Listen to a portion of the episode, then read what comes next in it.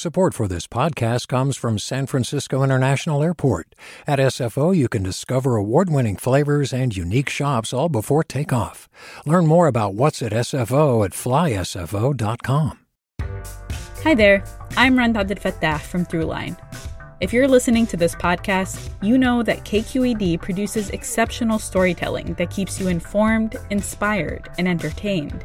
Their podcasts cover issues from your neighborhood to the entire country and everything in between. Support this work today. You can help us continue to bring quality podcasts to your ears. Just head to donate.kqed.org slash podcast. That's donate.kqed.org slash podcast. From KQED.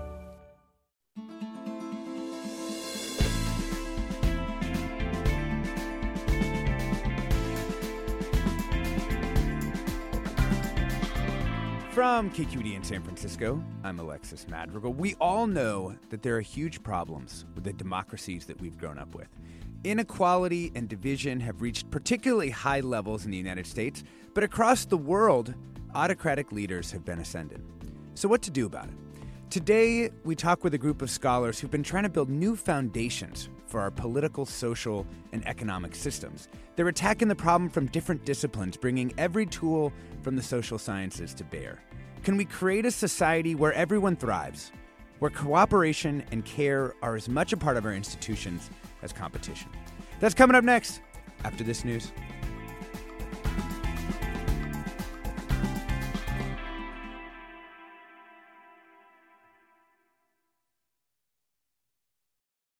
Welcome to Forum. I'm Alexis Madrigal. Today we're talking about the big ideas that underpin our society.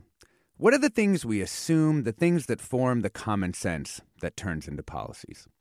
Our first two guests co edited the current special issue of Daedalus, the Journal of the American Academy of Arts and Sciences, which is dedicated to creating a new moral political economy. Our current political economic framework is fixated on GDP, individual achievement, and short term profit, all the while heightening barriers to widespread prosperity, they write. Faced with mounting climate crises and systemic discrimination, we must reimagine ways to ensure ethical flourishing for all. I mean, these are the things that we discuss nearly every day in different variations on this show, and this work is an attempt to synthesize some solutions to these seemingly disparate problems. Let's first welcome Margaret Levi. She's a professor of political science at Stanford and co editor of the winter 2023 edition of Daedalus. Welcome, Margaret. Nice to talk with you again, Alexis. Yeah, nice to hear your voice. We're also joined by Henry Farrell, professor of international affairs at Johns Hopkins and the other co editor of the journal. Delighted to be with you. Um, so, Margaret, this edition of Daedalus, part of a larger body of work with pretty much the biggest of scopes, making the world a better place, rethinking our ideas about what drives humans and how the world should work. Talk to me a little bit about it. Just, you know, kind of sketch out this is a long term research program, and what are you trying to do?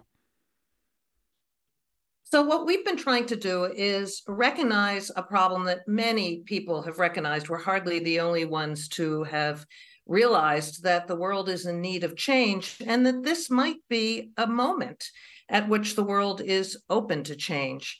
And so, our process at the Center for Advanced Study in Behavioral Sciences, which supported this, was really to crowdsource ideas about what that should look like, what the pieces of that better world might be. And equally important, how do we get from here to there? How do we mm-hmm. think about the levers of change and the processes of change?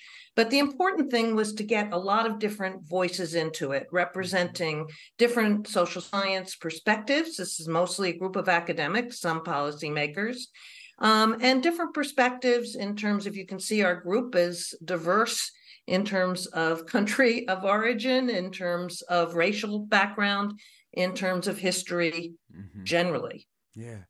So when we say moral political economy, I mean, I know what each of those words means, and I even know what multiple combinations of those words mean, but this feels specific. So what what does that mean, moral political economy? Well, you know what political economy is, and that really derives from Adam Smith and the whole history.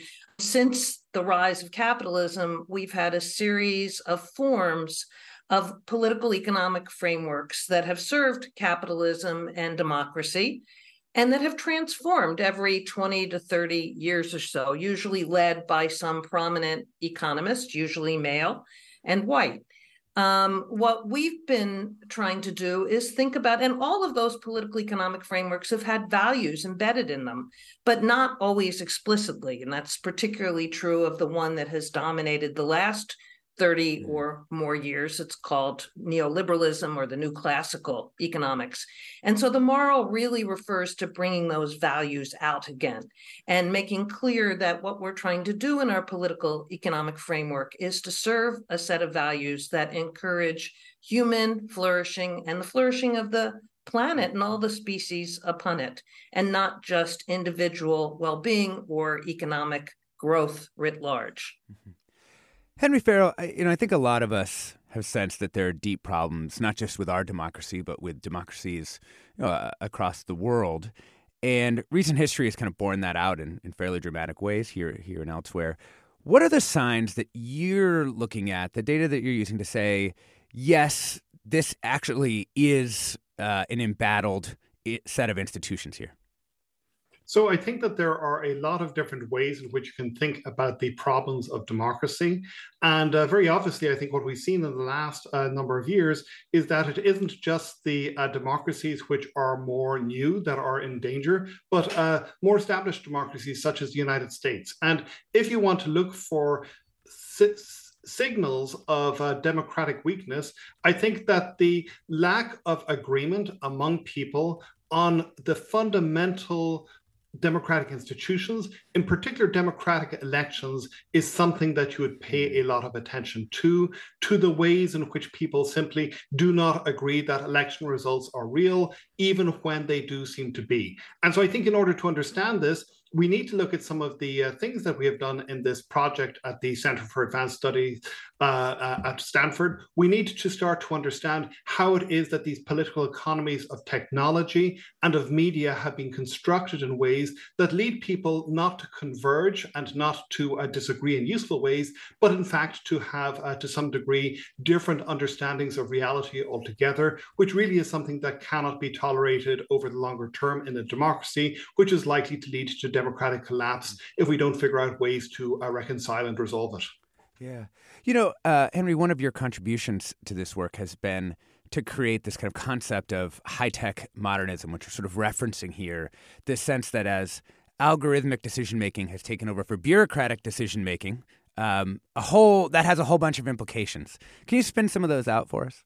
Sure. Well, what Marion and uh, Marion Fourcade, who is my co-author, and I did in this piece was we thought about what effectively is creating this new technological reality around us. And uh, one of the things that we argued is that this is in many ways very much like 19th century bureaucracies. Uh, there's a wonderful book by James Scott, uh, which is called Seeing Like a State, which describes how these bureaucracies, in effect, reshape the world around them. Uh, if you're a bureaucrat in the 19th century, you don't have a very good understanding of the world around you, all that you can think of is in terms of these bureaucratic categories that have been given to you, and you try to reshape the world to make it more simple to you. And so I think we see in Silicon Valley a lot of the same thing is happening. We can think about machine learning algorithms, the underlying basis of artificial intelligence, as being these machines of categorization, which are a little bit like the kinds of uh, machineries of bureaucracy back in the 19th century, and they are reshaping shaping the world around us in some important ways. And in particular, and this is something that Marion really has uh, contributed to the project, they're reshaping our understanding of democracy itself so that we think of democracy in terms of the realities that are presented to us by social media, which are in fact, of, they're not simple, simple expressions of the public, as people like Elon Musk would mm-hmm. sometimes like to say. Instead, they are uh, productions of algorithms, productions of the ways that people behave in response to those algorithms, and this can give rise to this very complicated, very weird understanding of the democratic public, which isn't necessarily linked to democratic action in the ways that we might like to see it. Mm. So interesting. We may return to this. I, I want to uh, keep the the whole project in mind, though, Margaret, as well. You know, one of the hallmarks of this project is going to talk about kind of flourishing for all. Uh, particularly within you know capitalist democracies. And I was thinking about recently interviewing Boots Riley. Some people may know him, you know, uh, artist, a director, yeah. musician. Um, you know, and one of his big things was he was just like, I do not believe, you know, he said, you know, following some Marxist reasoning, that capitalism can really ever produce flourishing for all. That it actually requires a kind of uh, underclass. It requires these forms of oppression. So, like, what's the the response to that? Well, I think there are two responses. One is I tend to agree with him quite a bit on that. Mm-hmm. But the reality is that we're not about to get rid of capitalism, and it is a very functioning system for improving certain kinds of parts of the economic pie. And it has not, it's been managed badly. It's it's at a moment when it needs to be redesigned. And I think there's some possibility of actually transforming capitalism to make it more democratic to make it serve a wider public and to make it mm-hmm. serve the earth. So I think the reality here is that we're not going to get rid of capitalism. There are too many invested and embedded interests in it, but we can transform it in very significant ways. And so from the beginning, that's how we framed this mm-hmm. project. Um, that we all had criticisms of capitalism, but let's think about the ways we could actually reform it, transform it, and take advantage Right now, we're in a world where there's a lot of popular mobilization, not always moving in directions that are progressive, but there's a lot of discontent. So, how do we help to mobilize that discontent to actually fix some of the things that are very broken? Hmm. You know, one of the terms that I love in this work is what you uh, call a community of fate. Um, can you talk about why you what does that mean, and why is it sort of significant in changing these broader political realities? I love that term too. Um, and I now talk about it as an expanded and inclusive community of fate. And it really is a term that tries to encompass the fact that what we need to focus on in building cooperation and in building coalitions is ways in which our futures are entwined with each other to get beyond the short term and think about the long term. And as you know, Alexis, from our common interest in the longshore workers on the west coast of the US, the idea actually comes from thinking about that union and how it created a set of governance arrangements that enabled people, its members, to act collectively in the interest of far off others who could never reciprocate, who might not even know that the longshore workers were acting in their interest. What the longshore workers showed us, what the ILWU, the International Longshore and Warehouse Union, showed us, was the proof of the possible. Hmm. And now we're taking that idea and thinking about governance arrangements around issues like what some of the kids have done around climate change, which is to create an intergenerational movement hmm. and a movement that has brought in people who never thought that they, you know, they're looking at their grandchildren and thinking, God, we could do this. We can act with them. And our interest can't just be about the cost of our home, but really thinking about the future of our children and their children. Hmm. So trying to build that kind of community of fate and to go beyond the entwined destinies that we all have with our families or with our ethnic group or our religious group, but really thinking about our entwined destinies as members of the shared human race and the species that mm. inhabits this earth. Mm. We're talking about reimagining our capitalist democracy into a moral, equitable, cooperative system with thinkers who contributed to the current edition of Daedalus academic journal that's devoted to creating a new moral political economy. Joined by Margaret Levi, professor of political science at Stanford, co editor of the issue, and Henry Farrell, professor of international affairs at Johns Hopkins. We'd love to hear from you. Tell us a movement or a person that you think is shifting this old order. You can give us a call. Numbers 866 733 6786. We'll be back with more. I'm Alexis Madrigal.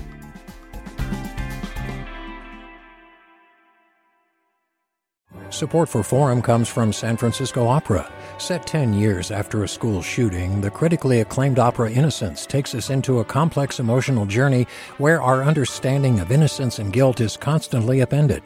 Kaija Saariaho's ethereal score collapses the past into the present as a community of survivors grapple with how to move forward. Don't miss the highly anticipated American premiere of Innocence, June 1st through 21st. Learn more at sfopera.com.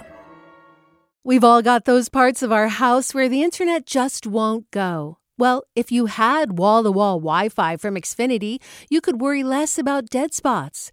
Because with wall to wall Wi Fi from Xfinity, you get fast speeds, reliable connection in every room, and power for all of your devices, even when everyone's online.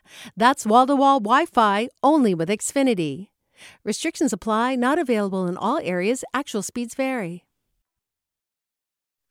Welcome back to Forum. I'm Alexis Madrigal. We're talking about big project to reimagine our capitalist democracy into a moral, equitable, cooperative system. Been compressed into the current edition of the journal Daedalus, and it's created, dedicated to creating a new moral political economy. Uh, we're joined by Margaret Levi, professor of political science at Stanford, and Henry Farrell, professor of international affairs at Johns Hopkins. Going to bring on a couple other uh, contributors to this, but I want to uh, hear from you all. Do you have a movement or a person who you think is really shifting some of these uh, deep things in the way that our uh, uh, system works? Or what's a change that an institution or the government could make to further this idea of flourishing for all? You can give us a call. The number is 866 733 6786. That's 866 733 6786. The email is forum at kqed.org. You can find us on Twitter, Facebook, Instagram. We're KQED Forum. All right, let's add a couple other voices. Uh, Manuel Pastor is a professor of sociology and American Studies and Ethnicity at the University of Southern California. Welcome. Glad to be with you. We also have Federica Carugati, who is a history and political economy professor at King's College. Welcome, Federica. Thank you, Alexis. Nice to be here. Federica, um, I want you to tell us a little bit about your part of this project, which is this kind of fascinating uh, attempt to build a database of governance archaeology, which, as I understand it, is kind of an attempt to document in a, the astonishing variety of ways that humans have attempted to organize and govern ourselves in different societies through time. That is exactly what it is. Um, and I think that to connect this with the uh, conversation we had before, um, if we're thinking of not getting rid entirely of the structures of democracy and capitalism that we have today, but to transform it meaningfully, um, I think that it all starts uh, with uh, rethinking democracy. And so uh, the project is really inspired by the need, I think, to empower people uh, with governance tools that they need uh, for meaningful participation in civic and political life. Mm. We have spent many, many years sort of like a, a believing that uh, showing up for an election every few years um, is a meaningful way to engage in politics. And I think that we are starting to see the uh, drawbacks of that um, way of doing democracy. Uh, and the database is meant to, um, again, uh, offer a plurality of tools uh, for mm. governance mm. that I think can help us enrich the conversation. Um, I mean, I kind of just love this phrase, doing democracy. I mean, what are the other ways? It's kind of sometimes hard to imagine. What are the other ways of doing democracy aside from showing up to an election and casting vote?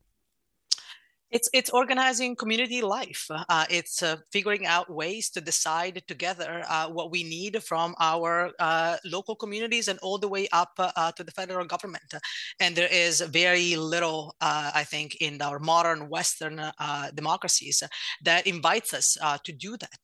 Mm. Um, and so I, I, I think that this is a conversation about democracy, not necessarily in DC, but this is a conversation about democracy that starts in our schools, in our universities, it starts in our families, perhaps as well.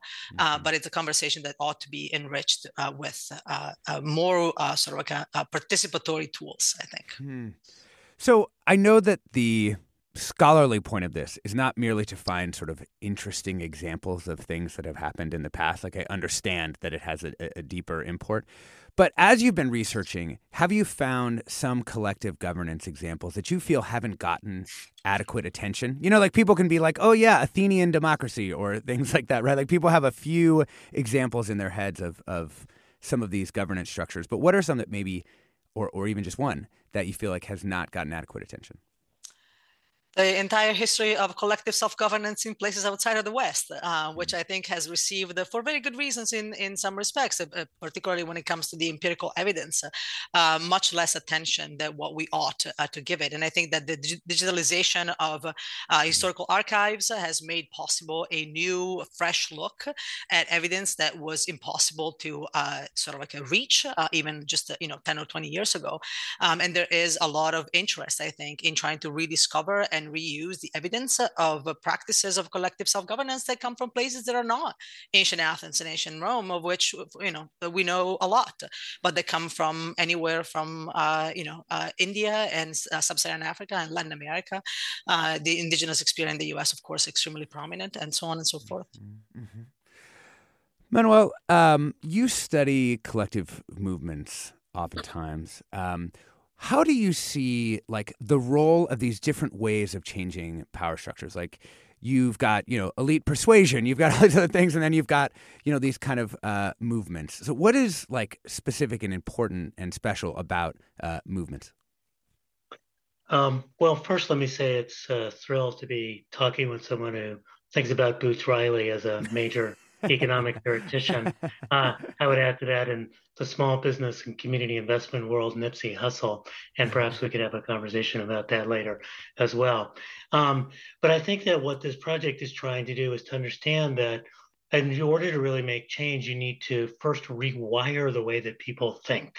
When we think that our economy needs to be driven by selfishness, when that markets are perfect, uh, we wind up kind of moving into a particular way of doing policy. Uh, and there's so much evidence that markets are not perfect. I mean, how can we have lived through the financial crash, the recent meltdown of the Silicon Valley Bank, uh, et cetera, and not understand that markets sometimes don't work? So we need to really rewire. That's what community do, uh, community and social movements do, is rewire ourselves to understand the power of mutuality. The fact that when we act together, we can actually create more prosperity for most of us, and that the way to get there is through collective movements, and that that is also really important because you can think about improving civic participation, but civic participation could become NIMBYism, which says that the civic participation is about protecting our neighborhood from putting in the kind of housing for workers that needs to be there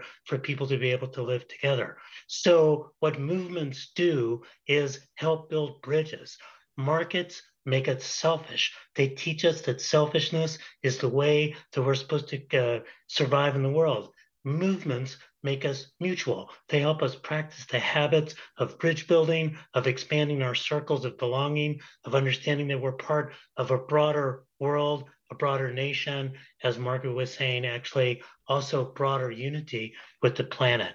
And there are numerous movements that are doing this. I mean, one that I would really highlight is Caring Across Generations, which is a movement that's trying to link together the fact that we need elder care as we become an more aged society that many of the people who provide that elder care are women, Black women, immigrant women who mm-hmm. operate under conditions in which they are not cared for. So, if we're talking about creating a caring society, one that takes care of our elderly and our children, how do we also take care of the people who do the care? And how do we realize that that is fundamental, that care work, to having a prosperous society mm. for all of us? Mm. Oh yeah, and we will we will talk about care work uh, a, a, little more later in the show as well. Let's bring in uh, a caller. Let's bring in Spencer in Oakland. Welcome. Hi, thank you. Um, I wanted to ask the guests about um, something called green growth. Um, from my research, and obviously I'm not an expert, uh, there's been a number of papers which have come out which have shown that green growth really can't work, meaning that we cannot decouple economic growth from resource use. And this has very, very kind of uh, big implications for uh, our environment and for um, climate change. And I wanted to hear what your guests' opinions were on that in regards to creating a better system of capitalism. That's interesting. Um, Spencer, that's a really good question. I think maybe should we start with uh, Margaret, and then you can you know farm it out if you think someone's better to answer. Sure. Um, there have been a lot of discussions about green growth, and actually, where the evidence is going is that it's quite possible. It may be expensive. There are going to be some some losers in the short run um, who are going to resist it. Uh, some of them are not rich people. Some of them are poor people, and some of the very rich are resisting it because they own some of those resources. But we've done an incredible amount of investment uh, as a world in renewables of all kinds. And I've been, I just I was, I'm in, I'm in London right now, and and I was attending a conference, part of which was actually focused on this issue, mm. and was pretty compelling. That the reality of the future is that it will be green. It's just mm. going to be hard work to get there. But Manuel, as an economist, in part, um, you might uh, speak a little bit to that as well, because you've also been working on that in that area. Yeah, I mean, I think what the caller is referring to is there's really sort of three schools here. One is degrowth, which mm-hmm. is that we're really going to have to just shrink our economy generally. A second is donut economy, which is kind of what's the level of sustainability for any particular uh, economy or region or metropolitan area or society. And then this third really is green growth.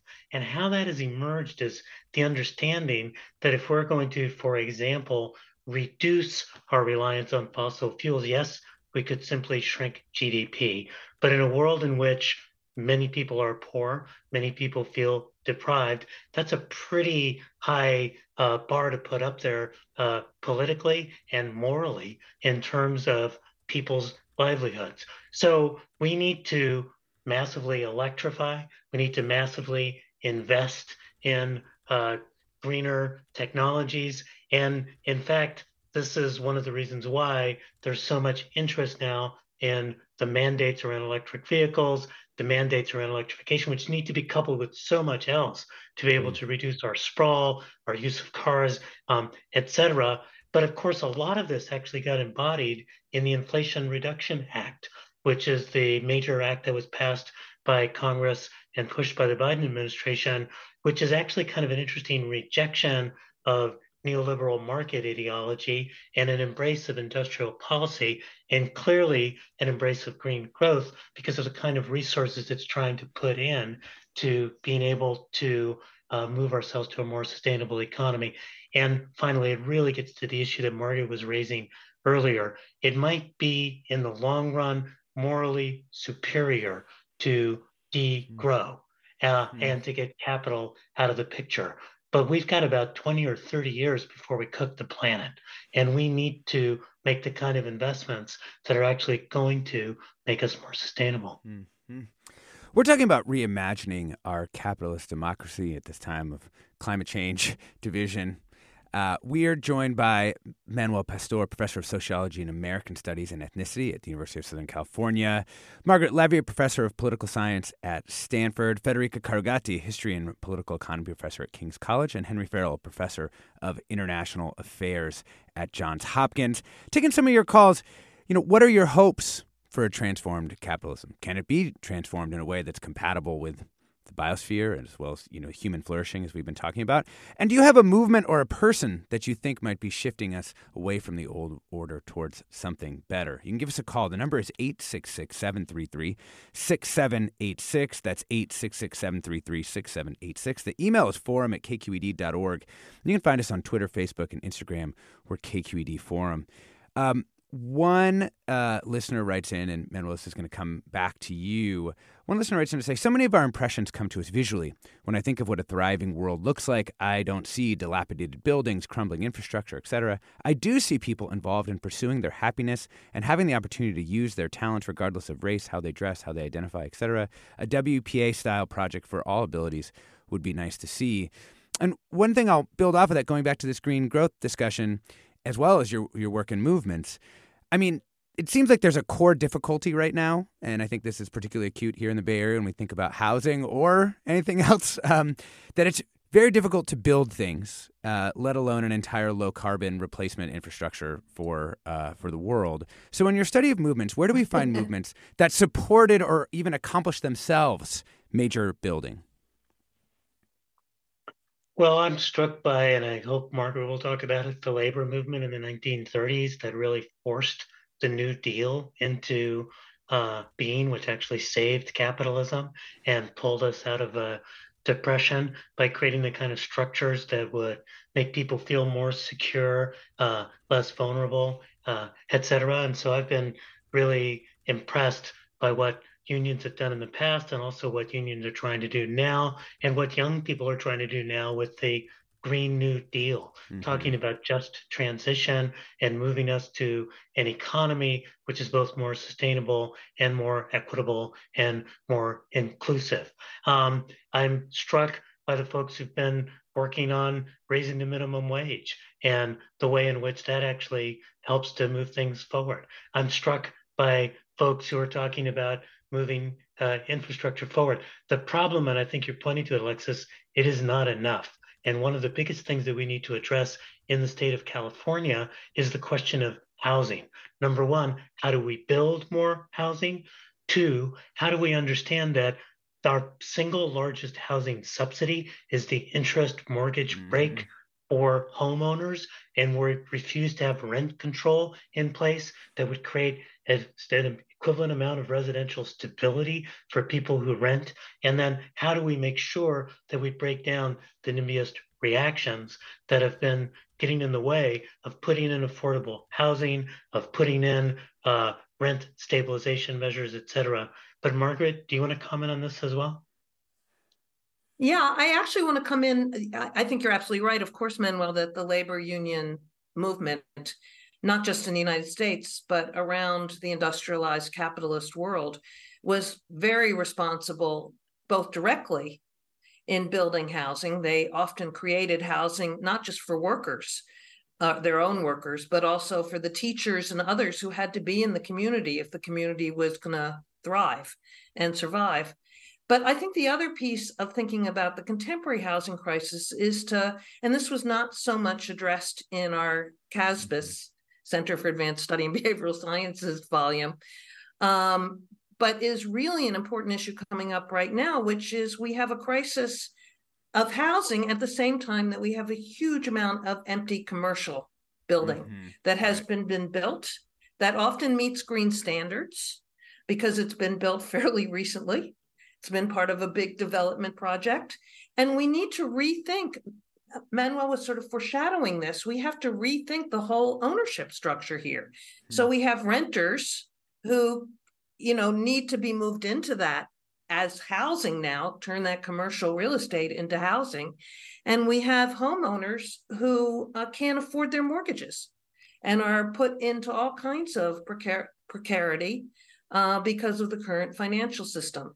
So I think we're at a crucial moment for rethinking policy about housing and rethinking policy about building and bringing those together and and with the commercial real estate crisis that I think is heading our way in a very mm-hmm. big way mm-hmm. um, as you just look around the cities. Um, this is this is again that opportunity to really rethink things and what our project is largely trying to do is to stimulate that rethinking and help the movements that are beginning to move in that direction be in the right place at the right time mm. to come up with the solutions. Yeah. If we're I talking. About, oh, uh, let me let me hold off on the on the thought for just one second, just because we're going to slide into a break here. We're talking about reimagining our capitalist democracy into a more moral, equitable, and cooperative system with four thinkers who contributed to the current edition of the academic journal Daedalus. Uh, there is uh, an issue out there uh, called "The New Moral Political Economy." Joined by Margaret Levi, professor of political science at Stanford, Henry Farrell, professor of international affairs at Johns Hopkins, Manuel Pastor, professor of sociology and American studies and ethnicity at the University of Southern California, and Federica Carugati, uh, history and political economy professor at King's College. Going to get to more of your calls after the break. We also are getting um, some great comments in. Michael writes in to say, Capitalism is a lot like fire. When contained in a secure brick fireplace, it can heat an entire house. But if it escapes the confines of that fireplace, it will burn the house down. The bricks of capitalism's fireplace are regulations, and strong regulations to control the fire of capitalism are essential, or else it will burn our society down. Another listener tweets Cooperation is how we got this far. Capitalism has broken down social bonds, its no limits ideology is putting our environment at risk of collapse. It's inherently destructive, and there's no way to reform it. We'll be back with more on that point right after the break. Support for Forum comes from San Francisco Opera. Set 10 years after a school shooting, the critically acclaimed opera Innocence takes us into a complex emotional journey where our understanding of innocence and guilt is constantly upended. Kaija Saariaho's ethereal score collapses the past into the present as a community of survivors grapple with how to move forward. Don't miss the highly anticipated American premiere of Innocence, June 1st through 21st. Learn more at sfopera.com. We've all got those parts of our house where the internet just won't go. Well, if you had wall to wall Wi Fi from Xfinity, you could worry less about dead spots. Because with wall to wall Wi Fi from Xfinity, you get fast speeds, reliable connection in every room, and power for all of your devices, even when everyone's online. That's wall to wall Wi Fi only with Xfinity. Restrictions apply, not available in all areas, actual speeds vary. Welcome back to Forum. We're talking about reimagining our capitalist democracy into a more moral, equitable, cooperative, system. We're joined by Federica Carugati, history and political economy professor at King's College, Manuel Pastor, professor of sociology and American studies and ethnicity at USC, Henry Farrell, professor of international affairs at Johns Hopkins, and Margaret Levi, professor of political science at Stanford. Let's uh, get to some more calls since we got a, a bunch on the board here. Susan in Berkeley, welcome. Oh, hi. Uh, thanks so much for this very interesting discussion. I wonder if the panelists can address the intersection between education um, and reimagining governance and capitalism. In the American system, we place so much emphasis on individual achievement, obsession with unicorns, for example, whereas in a more collectivist approach, we're looking at trying to um, distribute educational benefits more broadly. So I'd love to hear if yeah. there are some thoughts on that as well. Sure. Federico, why don't we direct this one to you for just a, a bit of the historical take on where have we seen education and collective governance in the past, and are there some some lessons for us there? This is a place in which the historical evidence begins to back uh, to be sort of like uh, insufficient the more we go mm. back in time but something that we have learned uh, uh from places like athens and here i'm going to have to uh, go back to sort of like my origins as, a, as an ancient greek historian um, is that democracy doesn't survive without the kind of education that is perhaps necessary to build uh, effective uh, participatory citizens. Mm. And I think that a lot of what we see today uh, in terms of efforts at Stanford and in other places, including Johns Hopkins, uh, is uh, the, an attempt to rebuild uh, civics curricula in America, something that was done before and something that is not um, as common anymore. Um, and the idea is to sort of like a, begin to help uh, students to think about themselves as participatory citizens through a curriculum that gives them the analytical and critical tools uh, to do that. And uh, this is just to go back to the example of past societies.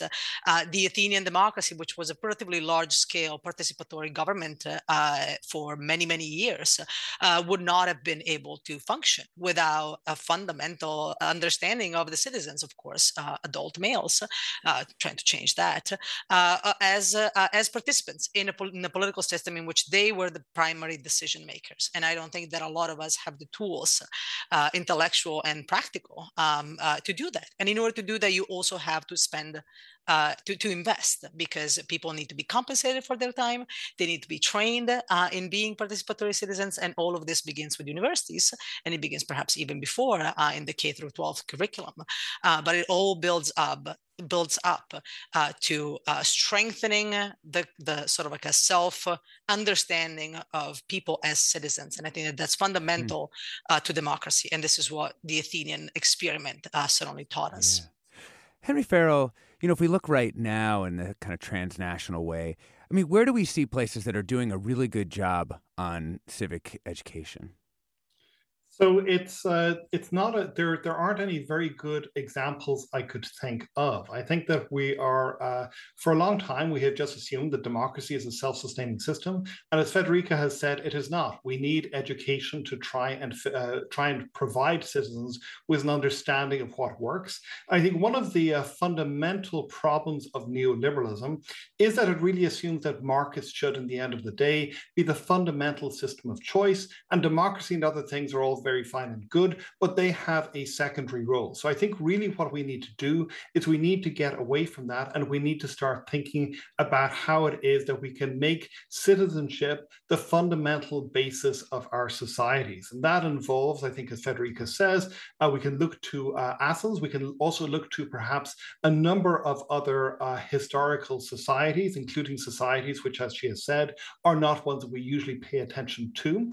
But, but we can also start to think about what are the dispositions that we want citizens to have? How do we want citizens to think about each other? How do we want citizens to think about disagreement, for example? Because I think one of the fundamental lessons, and I think both Ma- Manuel and Margaret talked about this in different ways, of thinking about a new moral political economy is that we're not going to get into a magical utopia where people disagree with each where people always agree with each other, where people have a shared and collective interest in everything. We're always going to have fights, we're always going to have disagreements, we're always going to have winners and losers. And we need to figure out, as a crucial part of creating a new moral political economy, we need to figure out means that we can accommodate those disagreements and make them useful.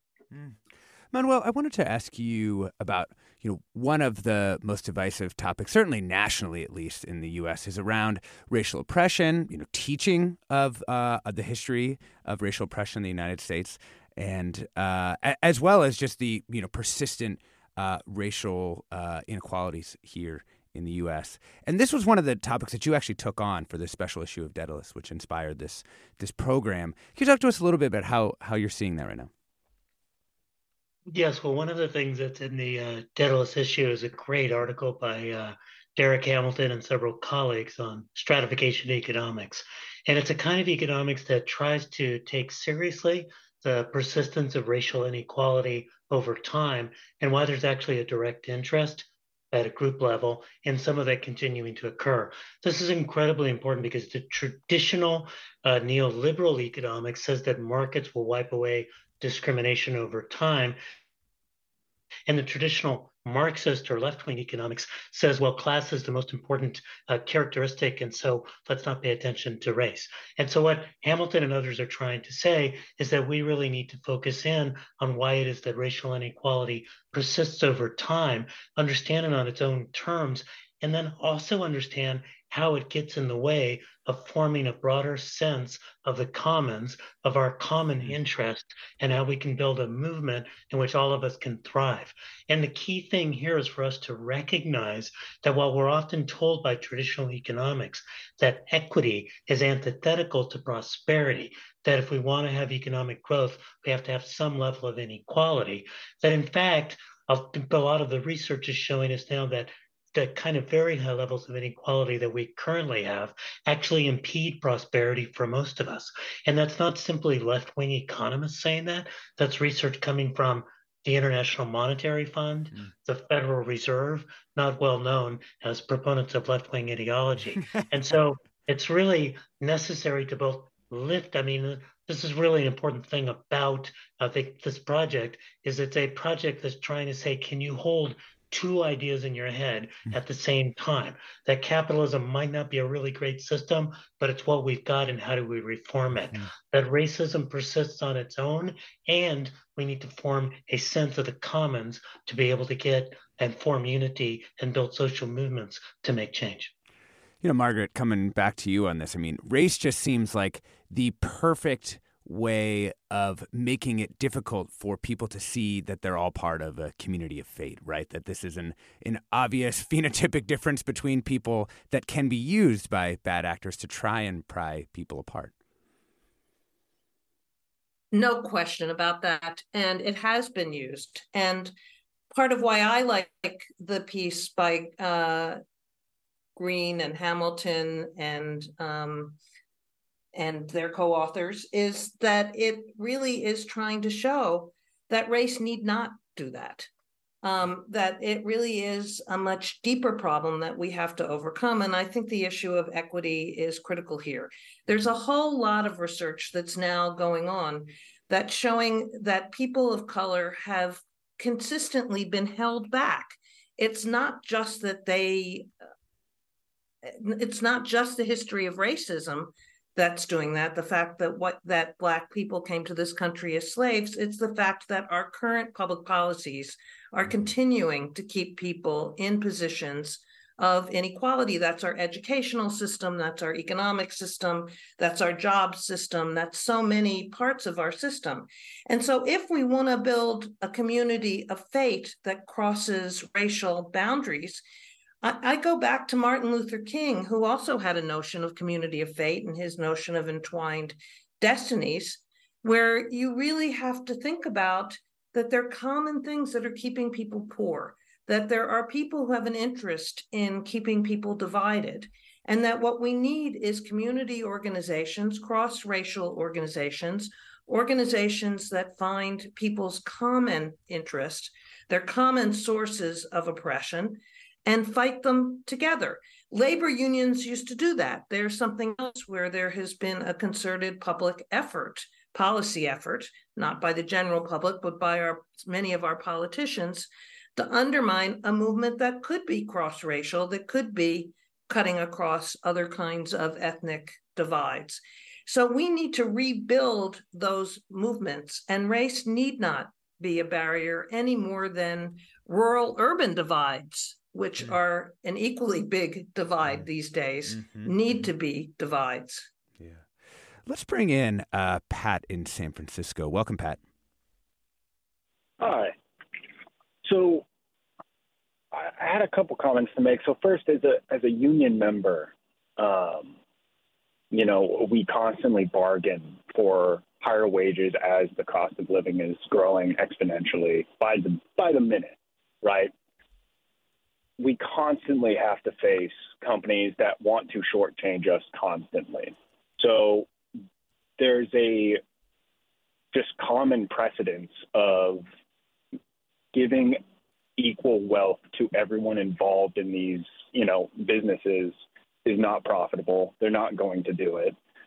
And on the other side of it, I'm going to have to pay, you know, exponential at the store for goods that aren't of high demand everybody buys the same thing. Like none of that makes sense. And I mean, with your uh, panelists saying for green economics to happen, there's going to need to be losers, and that will include poor people. That doesn't then make it a caring economic society, does it? If like we still have losers, and well, I mean, it's just going to have to be them. That's not an excuse. We can do better no. than that. Even on marketplace, even on the KQED show Marketplace, we won't admit that inflation is not because of consumer spending. It's because of corporations cutting product sizes and charging way more. Like, that's just a fact. I don't understand why we can't even be honest about this conversation. Yeah. Well, Pat, um, thank you. We uh, are going to get to your answer. Um, but this is a fundraising period for KQED Public Radio. For more information about how to support KQED, go to kqed.org. I'm Alexis Madrigal. Margaret, I could hear you uh, uh, feeling misunderstood. So um, why, don't, why don't you go ahead and finish your thought there? Look, any change comes with political and economic contestation. And so when I'm saying that there are losers, yes, people are going to lose, and we have to make sure they're compensated, that they don't lose in the long run. And it, we can't build a political movement unless that really creates fundamental change. Unless we recognize that in the short run, people might have to give up things that they valued before or that are giving them sustenance now in order to get something better in the even in the medium run or the long run. Mm. so if we're not going to merge into a green economy without some people making short term feeling short term losses. And we as a society have a responsibility to ensure that those losses are very short term and are not very large. And if we don't do that we're not going to move people along. It's very much like what you're describing in terms of the labor movement um, the labor movement, it's a fight.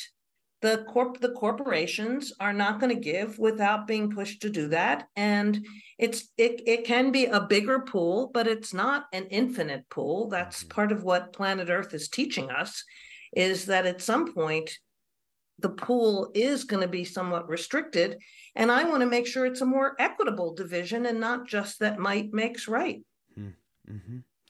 Um, we have um, really interesting kind of set of questions we're going to do together. Um, listener Nate writes in to say, We need more employee owned businesses. Why do we advocate for democracy in physics, but throw that out the window as soon as we go to work, where individuals or small groups make decisions that often benefit them at the expense of the employee and or the environment? The mythology of the visionary CEO entrepreneur is at odds with democracy when said CEO is venerated as a philosopher king. Can't imagine who Nate might be thinking about there, but uh, um, let's bring in uh, Kathy in Berkeley on a adjacent subject. Welcome, Kathy. Hi. Um, I um, thank you all for being here. First of all, I worked at. Um, I retired recently at a cooperative in Berkeley, the Cheese Board Collective. Oh, Cheese Board, beloved Cheese Board. Yeah. there you go. And um, it's been very interesting to listen to this conversation about, about cooperation and what it means to work in an alternative uh, kind of democracy or uh, and um, I just wanted to mention that over the years, we have hosted many, many students from Haas Business School as part of their outreach to understanding different ways of um, business mm-hmm. governance. And it always has felt very token like. Um, the students come in, they feel, you know, they're at Haas Business to make a lot of money, and we're like held up as this example of an alternative business form, but they don't really take it on for more than that little bit of seeing us. Mm-hmm. And I just was wondering around education around, around cooperatives in hmm. um, economic economy depart, economic departments, business schools, and um, why they're always um, considered socialists or communists when really we are a, in the business to make money. We're in the business to give everyone um, a fair wage, a living wage if we can. Berkeley is super expensive to live in. And we all are part of decision making and why that is considered some sort of an odd an oddity. And anyway, so I was interested. Yeah. I, you have all these no, it's Kathy. It's, on, and yeah. where does it come from? And you know, we have done. You can see us. We're in tons of studies that these uh, students do for their thesis, yeah. and I don't know where it gets anyone. anyway, oh well. I know. Thank you. Um, thank you for all your work in community. We Really do appreciate it. It really is beloved institution. Um, Manuel Pastor, do you want to take this one on as just sort of, you know, it, does feel like co-ops and more mutual forms of business arrangements are are not only possible but exist, um, and yet they don't seem to uh, maybe have the the share of, of larger companies. You know, there are many jokes about economists, but one of them is about an economist saying, "Well, that works, you know, really well in fact, but how does it work in theory? and I think that part of the challenge is that these alternative forms of ownership, community land trusts, uh, worker cooperatives, other kinds of alternative employee-owned uh, st- stock operations, et cetera, all of these actually do quite well, but they don't fit very well theoretically into a market oriented, individual, uh, you know, single entrepreneur kind of model. And so they wind up not get getting lifted up. And I think that is a big fault in our economics education. Uh, and it's one, one among many in our economics education. I think that what we need to do is to be promoting more alternative forms of ownership.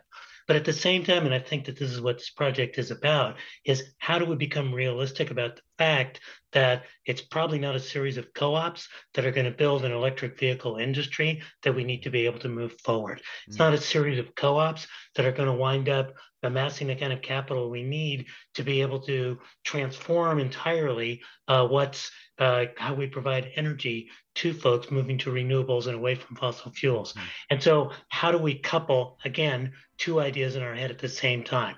Lifting up as much of a solidarity economy that is community ownership and a sort of solidarity economics that is trying to promote mutuality in our economy that exists. Yeah. So interesting. Thank you so much. We've been talking about reimagining our capitalist democracy into more equitable cooperative system with USC's Manuel Pastor, Johns Hopkins Henry Farrell, King's College's Federica Carugati, and Stanford's Margaret Levi. They all contributed to the current issue of Daedalus creating a new moral political economy. You can go as deep as you want in the topics we've been talking about just by Googling that new moral political economy. Thank you so much for joining the show. You've been listening to Forum. I'm Alexis Madrigal. Stay tuned for another hour ahead with Mina Kim. Funds for the production of KQED's forum are provided by the John S. and James L. Knight Foundation, the Generosity Foundation, the Germanacos Foundation, and the Heising Simons Foundation. Support for Forum comes from San Francisco Opera. Set 10 years after a school shooting, the critically acclaimed opera Innocence takes us into a complex emotional journey where our understanding of innocence and guilt is constantly upended. Kaija Saariaho's ethereal score collapses the past into the present as a community of survivors grapple with how to move forward. Don't miss the highly anticipated American premiere of Innocence, June 1st through 21st. Learn more at sfopera.com. We've all got those parts of our house where the internet just won't go. Well, if you had wall to wall Wi Fi from Xfinity, you could worry less about dead spots. Because with wall to wall Wi Fi from Xfinity, you get fast speeds, reliable connection in every room, and power for all of your devices, even when everyone's online. That's wall to wall Wi Fi only with Xfinity. Restrictions apply, not available in all areas, actual speeds vary all over the country. We need to improve reading in Wisconsin. Schools are changing the way they teach reading. I'm calling for a renewed focus on literacy. We have gotten this wrong in New York and all across the nation. And it's happening because of a podcast. I think your podcast has changed my life. And I'm going to share this podcast with everyone I meet. Sold a Story investigates how teaching kids to read went wrong. New episodes of Sold a Story are available now.